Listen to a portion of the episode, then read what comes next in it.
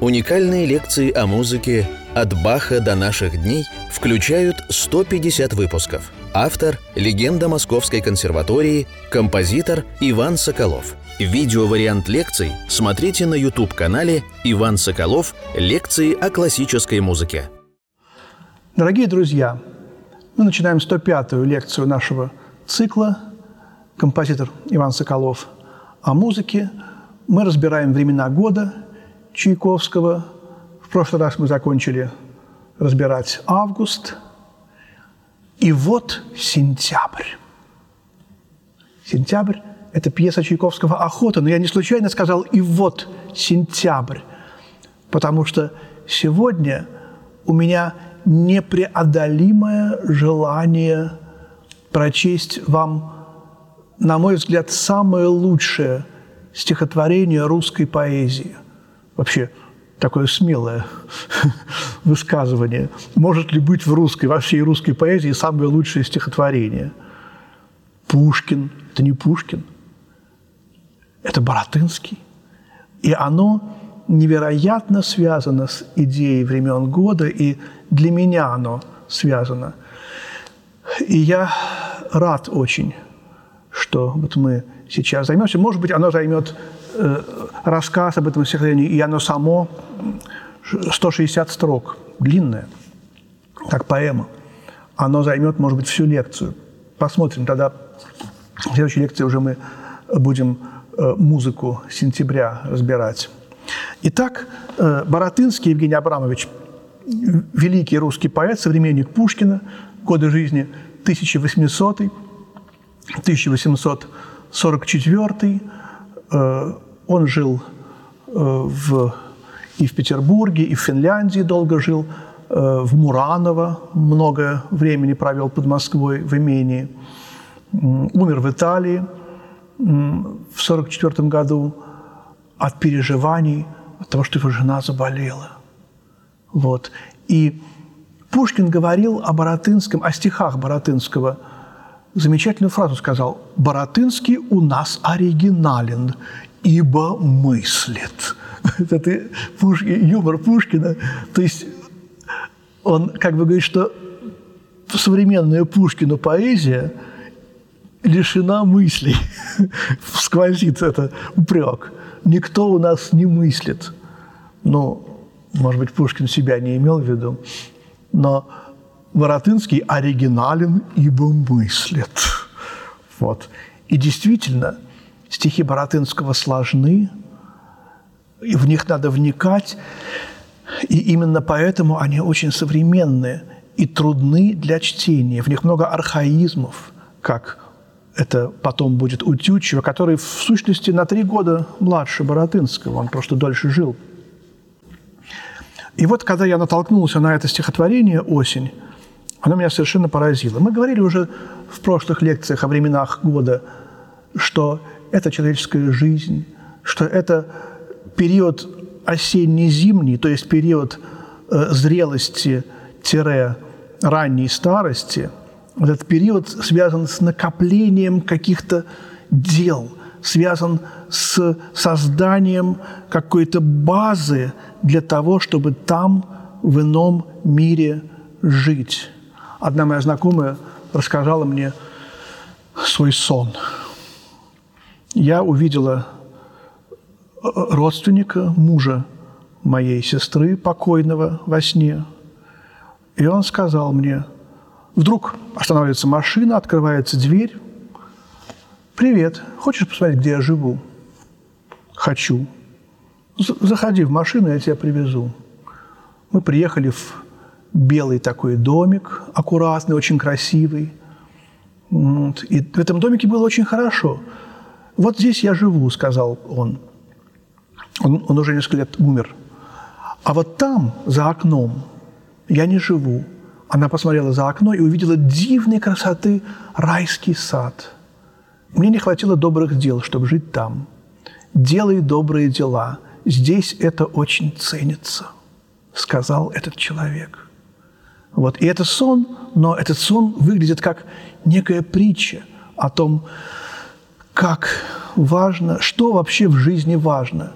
и как некая весточка из иного мира о том, что ценится там, какие законы жизни там. И вот смотрите, что пишет об этом Боротынский. В этом стихотворении 16 больших таких э. Осень. И вот сентябрь. Замедля свой восход, Сияньем хладным солнце блещет, И луч его в зерцале зыбком вод Неверным золотом трепещет.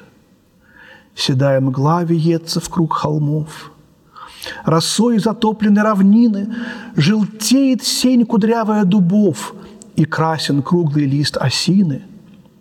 Умолкли птиц живые голоса, Безмолвен лес, беззвучны небеса.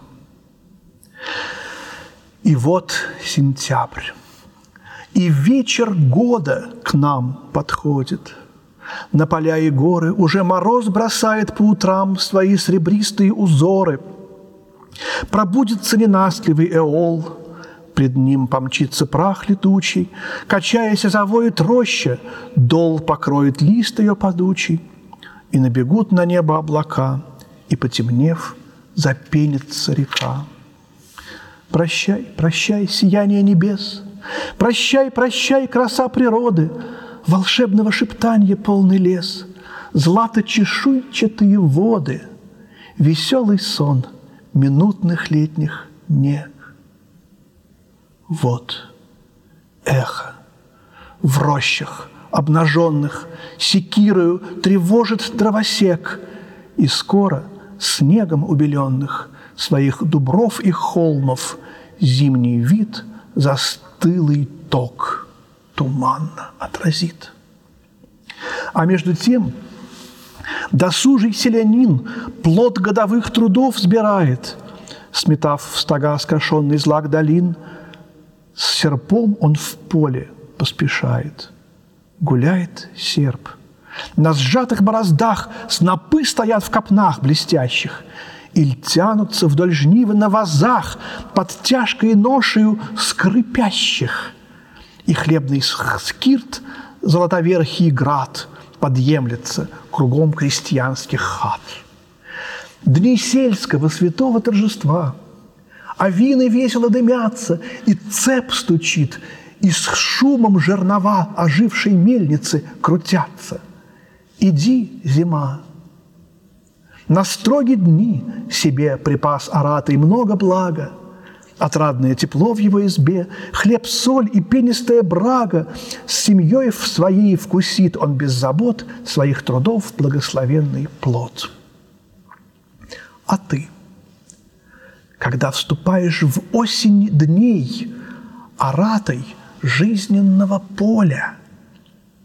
И пред тобой во благостыне всей является земная доля, когда тебе житейские бразды, труд бытия вознаграждая, готовятся подать свои плоды, и спеет жатва дорогая. И в зернах дум ее сбираешь ты, судеб людских – достигнув полноты, ты так же ли, как земледел богат? И ты, как он, с надеждой сеял, и ты, как он, о дальнем дне наград сны позлощенные лелеял. Любуйся же, гордись восставшим им, считай свои приобретения. Увы, к мечтам, страстям, трудам мирским тобой скопленные презрения, язвительный неотразимый стыд души твоей обманов и обид. Твой день взошел, и для тебя ясна вся дерзость юных легковерий, испытана тобою глубина людских безумств и лицемерий. Ты некогда всех увлечений друг, сочувствий пламенный искатель блистательных туманов царь. И вдруг бесплодных дебрей созерцатель, один с тоской, который смертный сон едва твоей гордыней задушен. Но если бы негодование крик Но если б вопль тоски великой из глубины сердечной я возник, вполне торжественный и дикой, Костями бы среди своих забав задроглась ветреная младость, Играющий младенец, зарыдав игрушку, б выронил, И радость покинула пчело его навек, И заживо б в нем умер человек. Зовишь теперь на праздник честный мир. Спеши, хозяин тароватый, проси, сажай гостей своих за пир, затейливый, замысловатый – что лакомству пророчит он у тех. Каким разнообразием брашен блистает он, но вкус один во всех.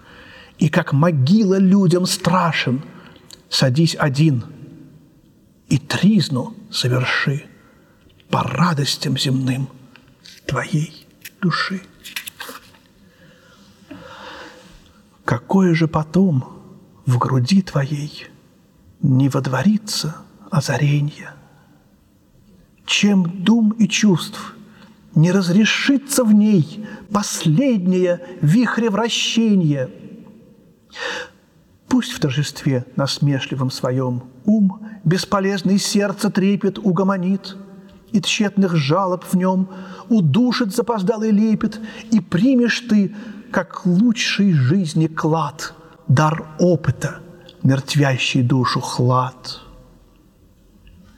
Иль, отряхнув видение земли, порывом скорби животворной, ее предел завидени вдали, цветущий брег за мглою черной, возмездий край, благовестящим снам доверясь чувствам обновленным и бытия мятежным голосам, великим гимне примиренным, внимающие, как арфом, коих строй превыспренний не понят был тобой – пред промыслом оправданным ты ниц падешь с признательным смирением, с надеждой, не видящей границ и утоленным разумением.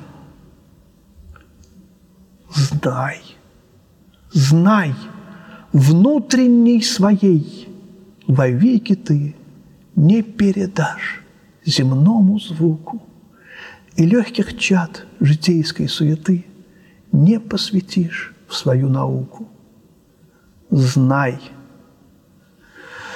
горняя и льдольная она нам на земле не для земли дана. Вот, буйственно несется ураган, и лес подъемлет говор шумный – и пенится, и ходит океан, и в берег бьет волной безумной. Так иногда толпы ленивый ум из усыпления выводит глаз, пошлый глаз, вещатель общих дум, и звучный отзыв в ней находит. Но не найдет отзыва тот глагол, что страстное земное перешел пускай, приняв неправильный полет и вспять стези не обретая, звезда небес в бездонность утечет. Пусть заменит ее другая, не явствует земле ущерб одной, не поражает ухо мира падение ее – далекий вой. Равно, как в высотах эфира ее сестры новорожденный свет и небесам восторженный привет. Зима и дед, и тощая земля, в широких лысинах бессилье – и радостно блиставшие поля золотыми классами обилья, со смертью жизнь, богатство с нищетой. Все образы годины бывшей сравняются под снежной пеленой, однообразно их покрывшей. Перед тобой таков отныне свет, но в нем тебе грядущий жатвы нет. Так заканчивается стихотворение Боротынского «Осень», которое я прочел от начала до конца.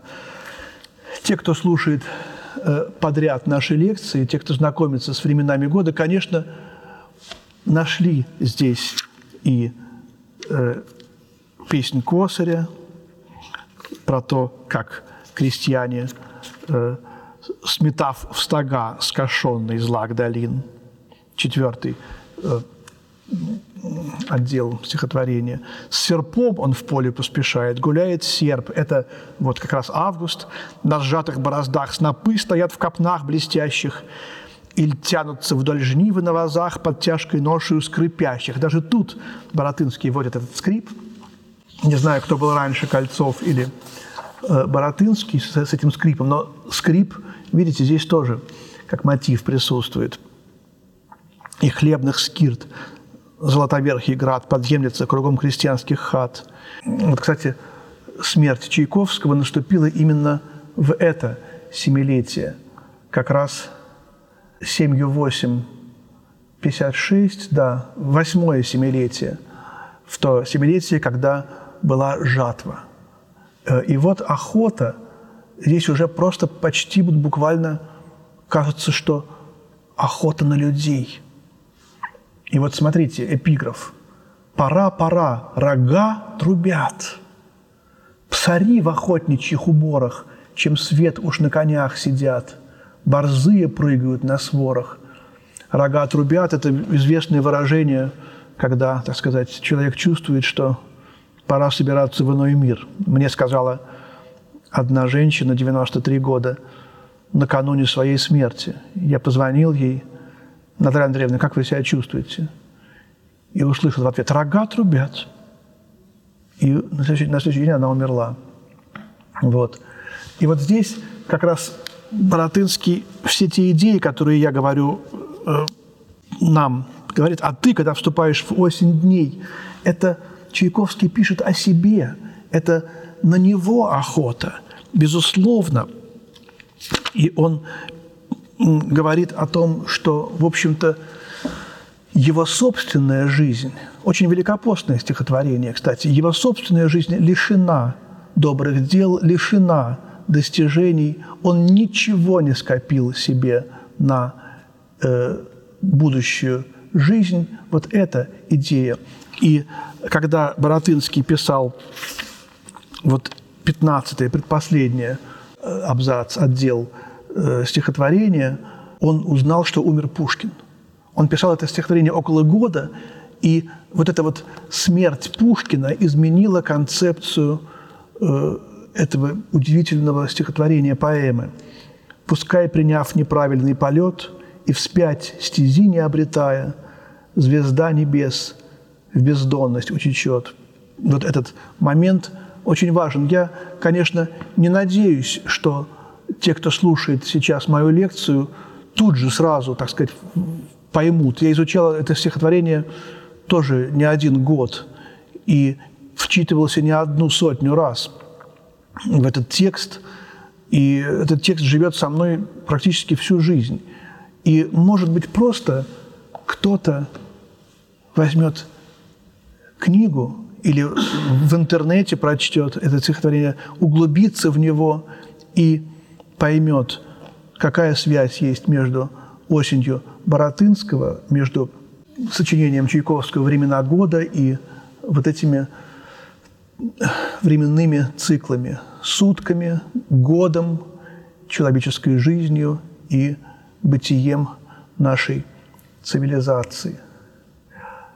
Итак, сентябрь, охота – четыре четверти, рога трубят. Действительно, эти рога мы слышим в музыке.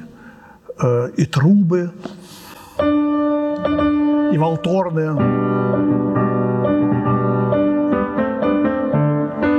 Диес ира, диес ира. Вот. Это диес ира очень скоро возникнет у Чайковского в соль-мажорной сонате. Там тоже соль-мажорное начало.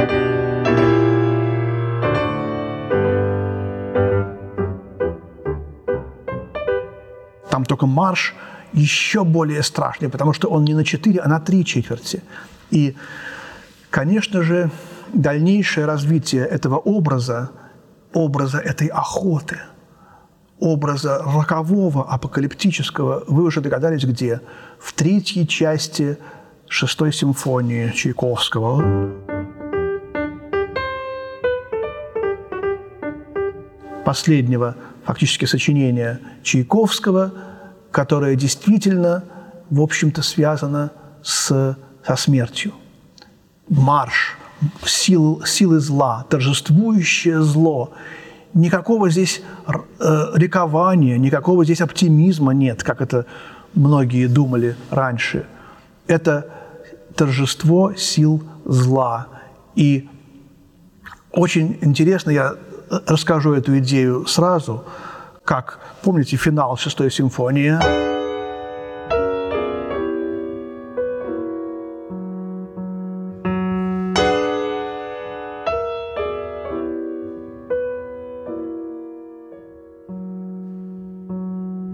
И вот осенняя песня.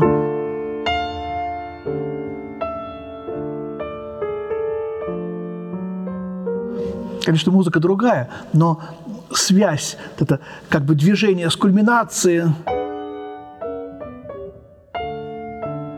вниз. Э, и какой-то вот э, силы зла и э, противостоит этому злу.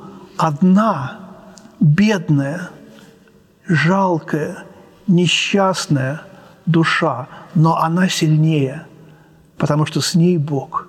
Она гениальная. Вот смысл третьей и четвертой части шестой симфонии Чайковского. Все силы зла абсолютно, которые в мире существуют, ничего не могут поделать против одной несчастной, маленькой, забитой души, которую держит в своей руке Господь Бог. И абсолютно то же самое хочет нам сказать Чайковский здесь, в этих двух пьесах «Сентябрь» и «Октябрь» осенняя песня. Послушаем «Сентябрь». Пора, пора, рога трубят, псари в охотничьих уборах, чем свет уж на конях сидят. Борзые прыгают на сворах. Пушкин, граф Нулин –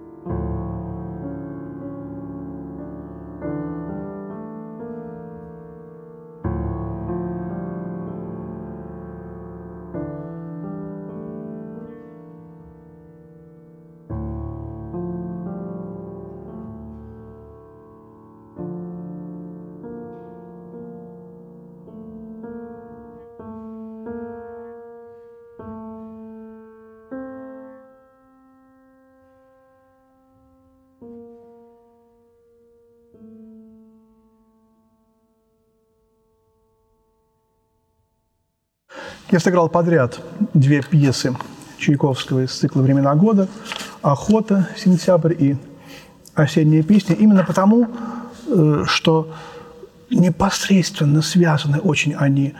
Так же точно они связаны, как э, третья, четвертая части шестой симфонии, которую Чайковский напишет через 18 лет.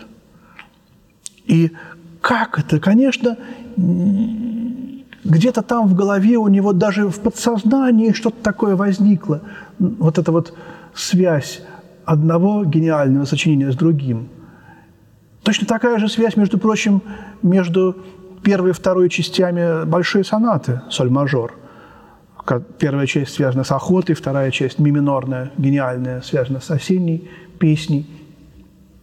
И давайте, может быть, сейчас наша лекция немножко затянулась в связи с тем, что я читал «Осень» Боротынского.